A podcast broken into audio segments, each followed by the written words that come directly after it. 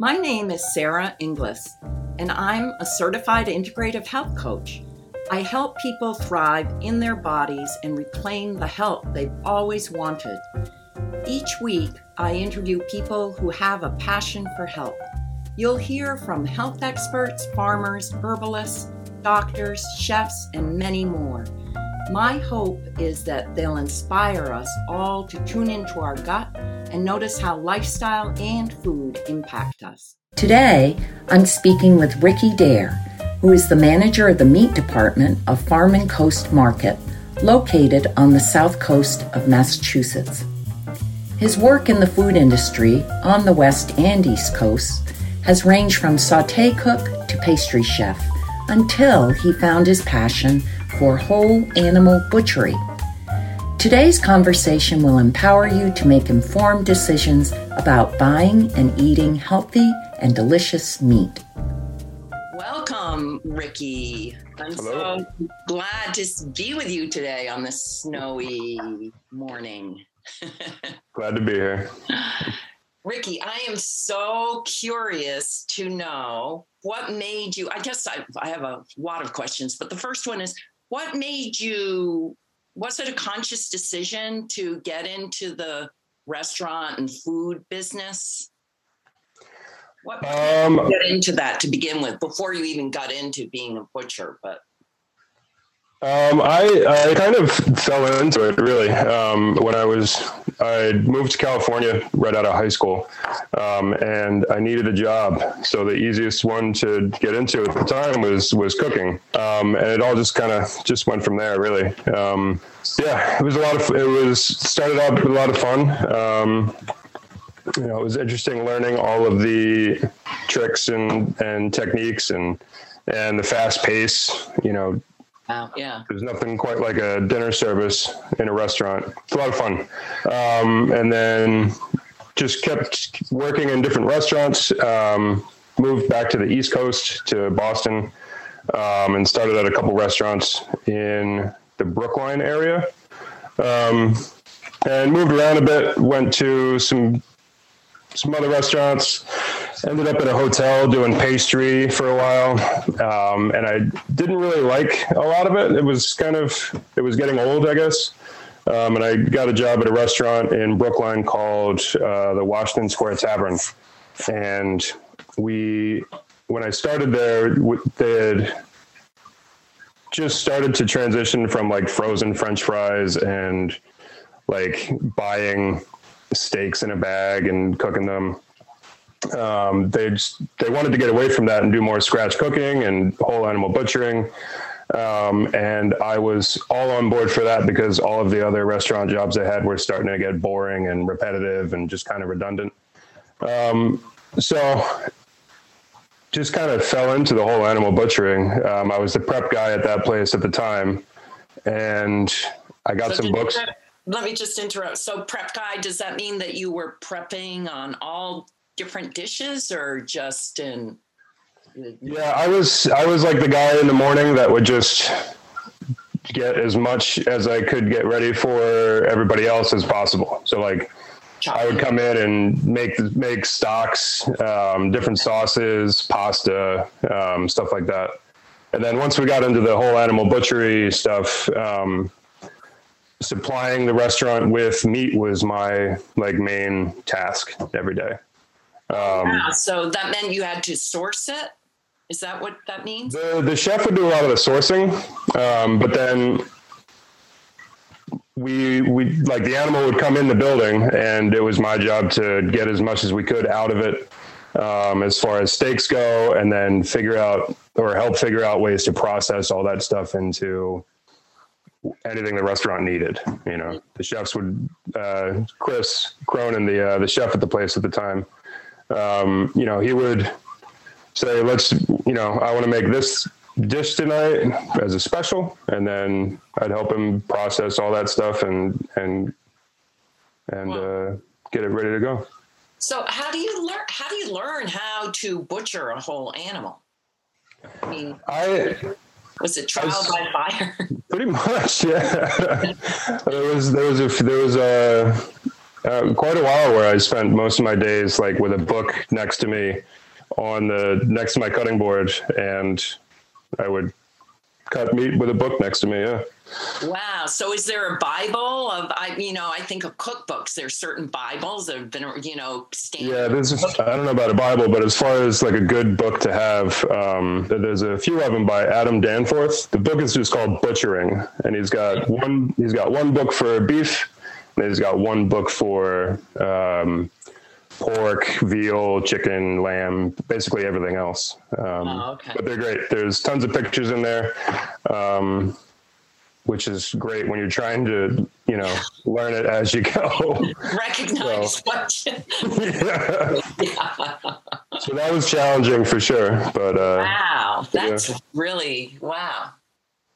That's interesting. Yeah, so we went from frozen French fries at that place to making our own salami and basically like 100% locally sourced meat the other things that you did, you got bored with them because they were too redundant. So, what makes this? I'm guessing this is not re- so redundant. so what? So, but what? What makes it so exciting or or novel? I, I like the fact that I can. Um, I don't know. You're, you're taking something from one. You.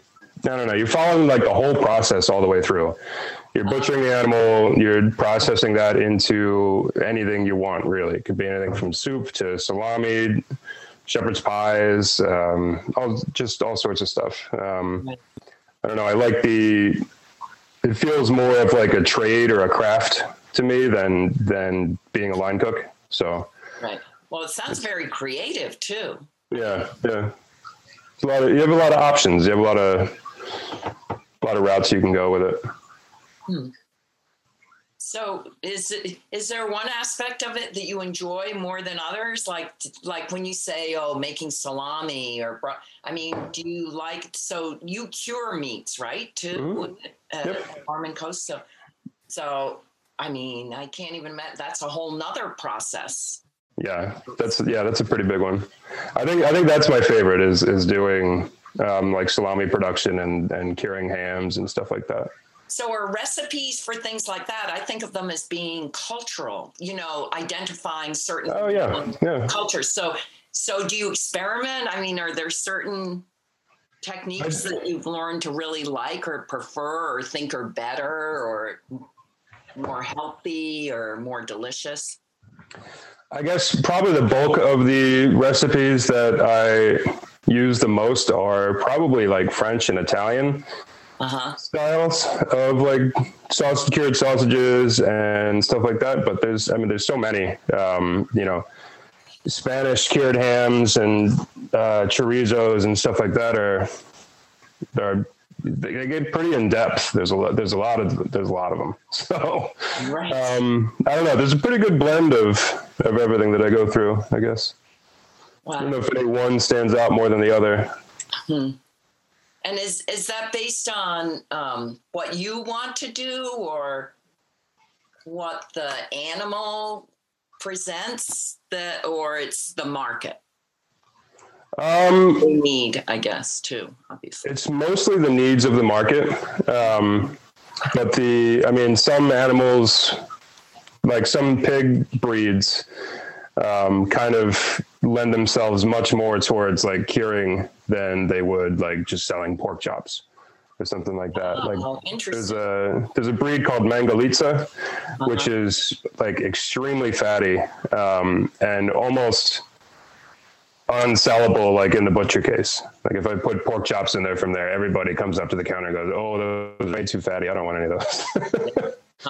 um, but if you cure it, it's it's a totally different thing because um, it's you know if you make cured hams with it or some salami or whatever, it's it.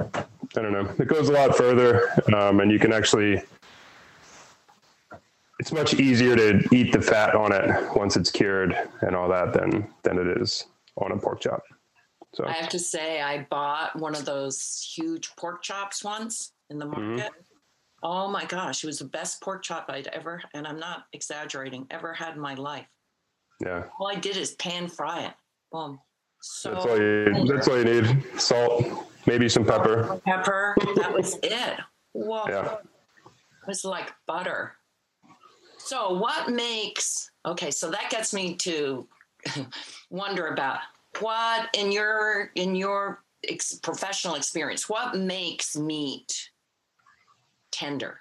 What I mean, like that pork chop was unlike any pork chop I mean, I've ever had before. Yeah, yeah, they're good. Well, well raised pork um, goes a long way. You know, if- if it's if it spent its whole life like sitting in a like sitting on the floor of a barn and not really walking around that much, not getting any exercise, not eating a good diet, um, it's not going to taste that great. Um, it's you need you, you want pigs that are running around like climbing up and down hills this uh, one of our farmers he, he just stopped this year um, or i guess last year was his last year um, raising pigs but he, swore that you know having pigs he had most of his pigs on the side of a hill and they'd walk they'd go down the hill and then he fed them at the top of the hill so they were constantly going up and down the side of this hill um, and it, it develops them more. You know, they get more muscular,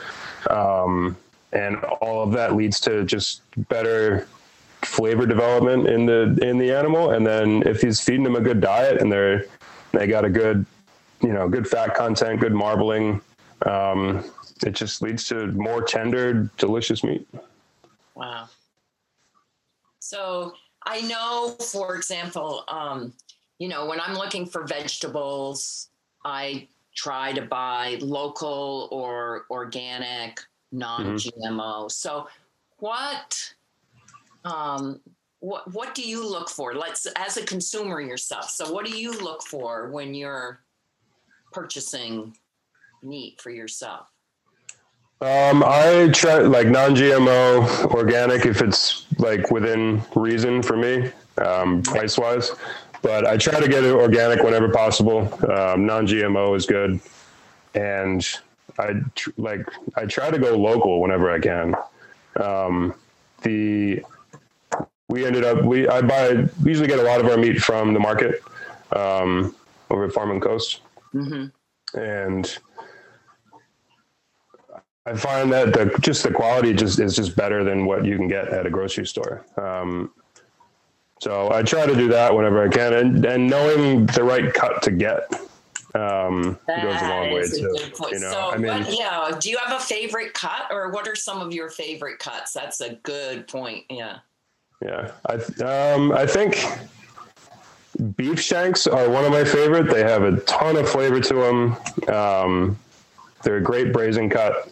Um, you can it, grinding them and making a sauce with it is phenomenal. Um, they make the best bolognese, the best chili, um, and if you like, if you want to do just a braised piece of meat on top of some potatoes or something, you can't get much better than that.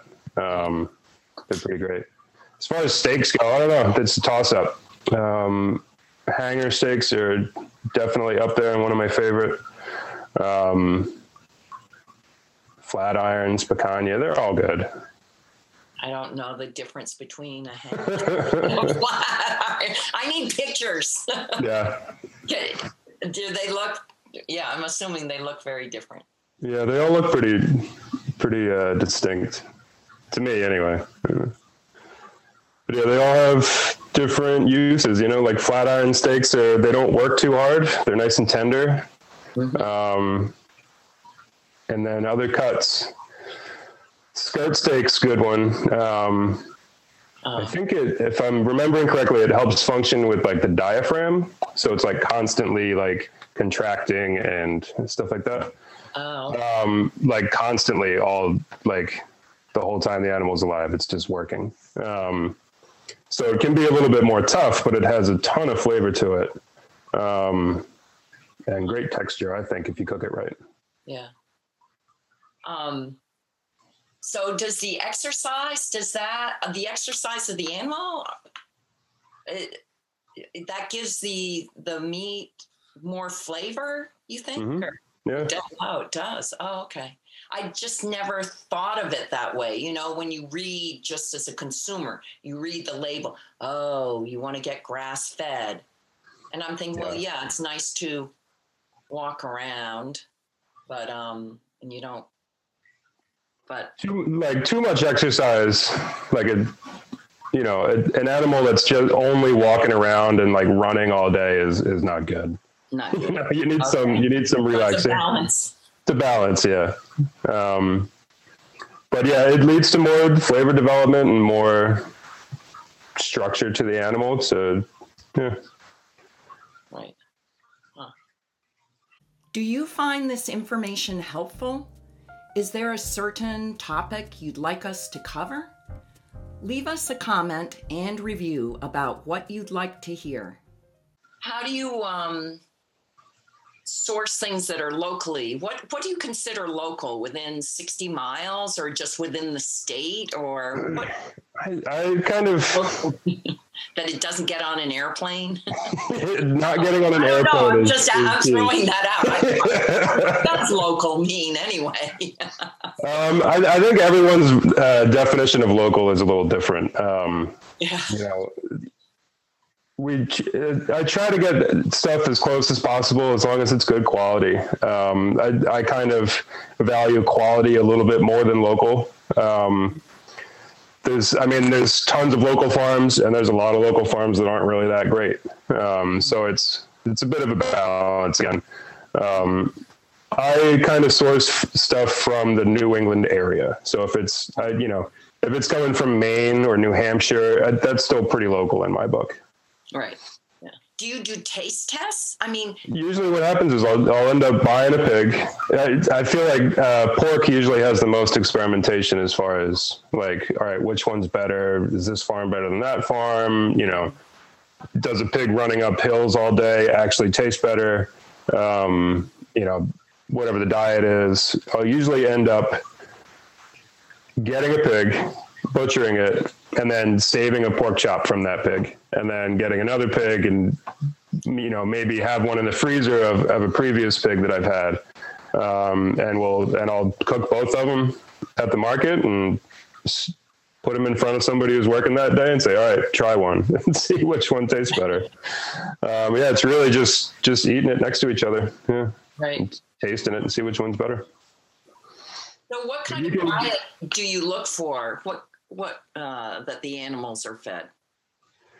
Um, with beef, I it's nice. I like. I don't like 100% grass-fed beef. Um, I've. It doesn't usually get the f- right fat content to be Mm. to have like really good. f- It it has a different flavor. I guess it's like grassy. Um, and I've found a lot of people kind of prefer you know, a little bit of corn in the diet or a little bit of grain. So usually I find the best stuff that I've had has been like pasture raised and then finished on corn or grain or something like that. Um, and then you get a nice mix. You get you get a nice mix of flavors in there, and it's not super lean. Right. And then pigs, the best stuff is you know out them out foraging, looking for nuts and worms and eating tree roots and stuff like that. Um, Carter Wilkie uh, over at Hickory Oak Farm, um, you know, his were out. He cleared he cleared a few acres of his land with the pigs. Um, that's that's like why he started um, doing it. So he cleared out a whole bunch of land with them, and they were great. They run around, rooting around, looking for stuff. Um, yeah. So goats. Better than goats, or maybe a little bit more. It's like the bulldozers of the Wow. livestock. Yeah. Wow. I think a lot of people, from my perspective as a health coach, are more uh, interested in what they eat uh, Yeah. because they've been spending more time at home. There hasn't been as much socializing. So, has that made you sort of create new dishes or? Um, I've I've noticed people buying more like larger cuts of meat, or not necessarily larger, but stuff that requires more time to cook, Right. like like pot roasts or like just larger roasts and stuff like that. Um, Mhm. Pre-COVID, we were sell. I mean, during the summer, we still saw a ton of steaks and stuff like that, but Yeah, of course. um, it's kind of shifted more towards like slow cooking stuff and things that people can spend some time making at home, uh, mm-hmm. which which is great. I think that's the best way to do it. So, do you have? You said that uh, now I'm getting hungry. I have to drive over to the market and buy a piece of meat. Is not there today, so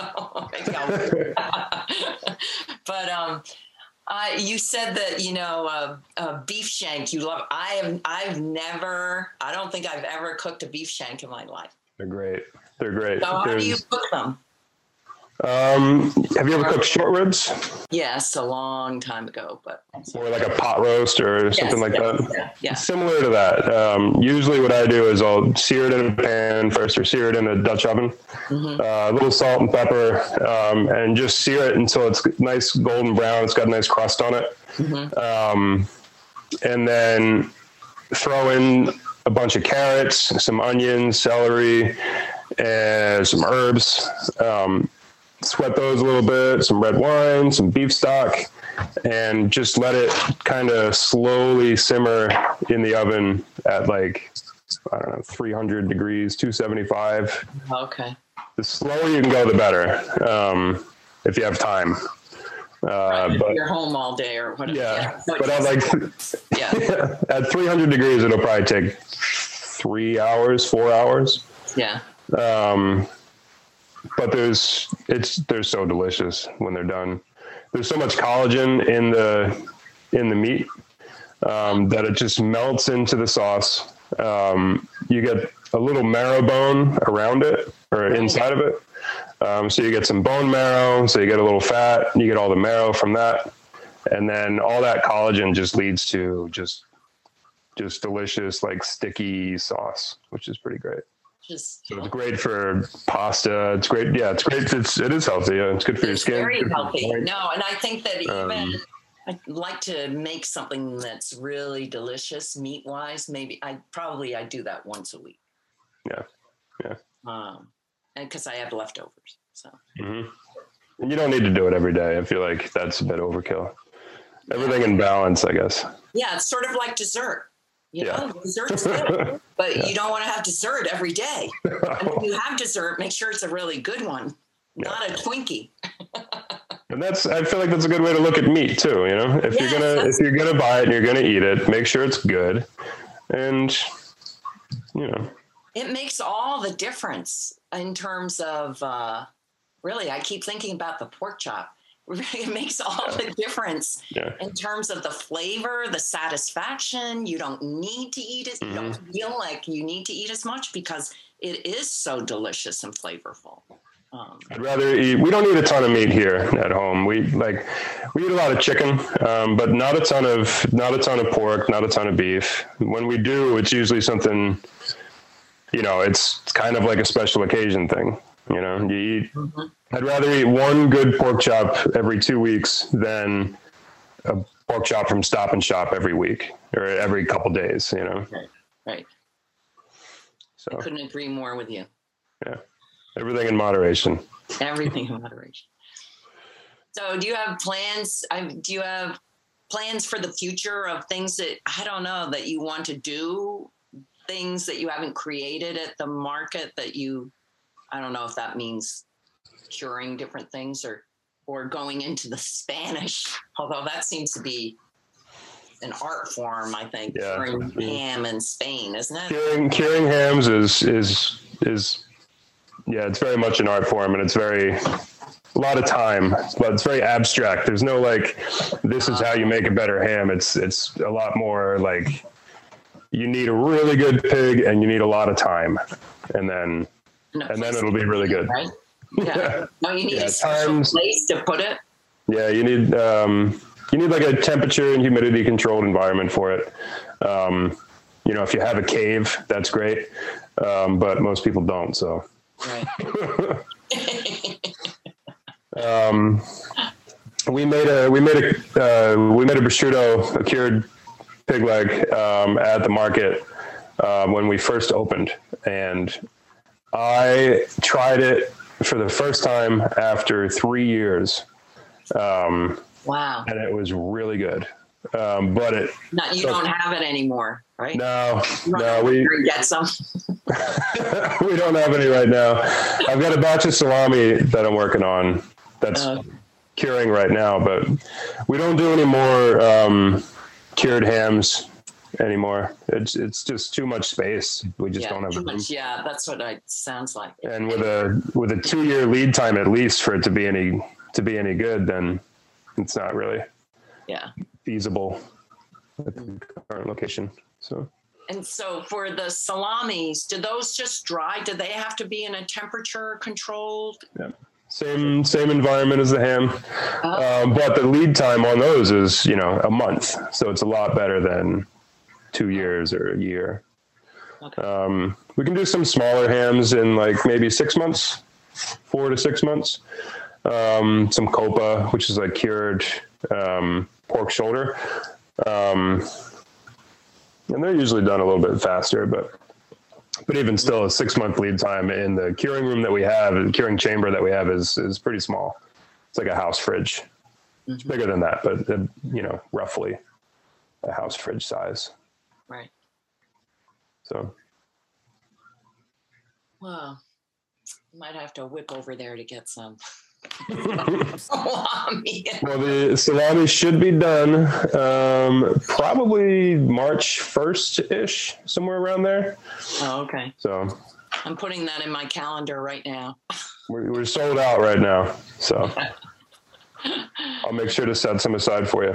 Oh, thanks. I mean, do you ever have vegetarians come up to the counter, ask you some interesting questions about the meat, or no? They're usually largely uninterested. Um, or they try to not engage with me at all. Like I'll, every once in a while, there'll be somebody who comes up to the counter and they say, "I need three steaks," and I ask them, "Okay, well, what kind of steaks do you want?" We had a whole bunch of them, um, and they're like, "I don't know, I'm a vegetarian," and and they're just coming in to pick up something for their friends. Okay. Usually, the interaction I get with vegetarians is, "Hey, where's the veggie burgers?" or Oh, okay. something like that. Yeah. Um, but most of the time, they're not really interested in discussing with the butcher.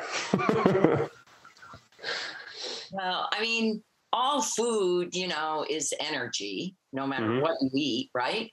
Mhm. And vegetables have energy, and Mhm. it depends how they've been grown, and so animals too. So, I mean, and you want good energy going into that, you know? yeah, exactly. So, do you have a sense when you're when you're buying from a farm of you know what the energy is like on the farm? You know what the You can, environment, I guess. You know, yeah. I mean, you can kind of tell in the end result a little bit. You know, if the if the pig doesn't have much fat on it, um, if it's a good sized pig and it doesn't have that much fat on it, you know, it might not have been eaten that great. Um, if it's really soft, uh, some there's a I can't remember the technical term for it, um, but there's a condition that happens with uh, pork um, that leads to like soft, mushy meat, um, which is not a good thing at all. It, you know, it usually is because of stress or poor genetics or something like that that leads to meat that's like really soft. It has a totally different pH um, and can be a little bit acidic, tough, watery, and just not very good. Um, that rarely happens with anything that I've been buying, but um, but it but it is out there, and there are you know farms that struggle with it, and it's. So some of the stuff you can tell. Um, other stuff, the only way to find out is to actually go there and and look yeah, I was going to say, do you, do you field trips and walk around? I guess. Yeah, we do. Sometimes we do. Yeah, yeah. We've at, we used to do them a lot more in the past. At this point, we've gotten down to a few farms that we regularly buy from. Um, Mhm. So there's not as much of a need to do it now. But but in the past, we have done a lot of farm visits and stuff. Yeah. Great. Yeah. Wow, thank you so much. Is there anything that you'd like to share or you want people to know about talking to your I, butcher? I just just that you should talk to the butcher more. You should you know be a little bit more adventurous and experimental with the stuff that you eat. You know, it's not just ground beef and ribeyes. There's tons more. There's a lot more yeah. there than than the you know that that really that is such a great um, suggestion. I just remember I grew up in New Bedford, and my mm-hmm. mother used to go to this. Oh, what was it called? Well, anyway, there was this little grocery store on the corner. You know, a butcher. So you were best friends with the butcher. Yeah. You know, I mean, back in the a long time ago, you know, people really did. Yeah, there was always a a face like there is at Farm and Coast. There is a face behind the counter, mm-hmm. and you could ask all sorts of questions easily and get a lot of information. I mean that that style of eating meat is still is still alive in in Europe. Uh, you know, it's yeah. much less common in America, but you know, yes, I a lot of people that still that. go to their butcher and still talk to them, and you know, it's good. It's a good thing.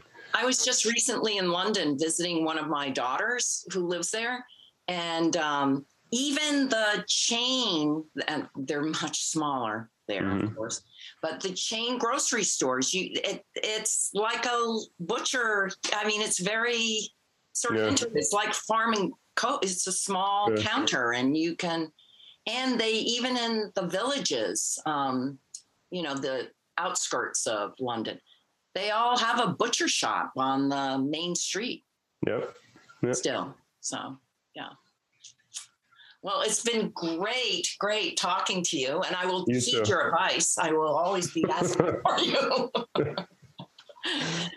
Thanks a lot. Well, I hope to see you more.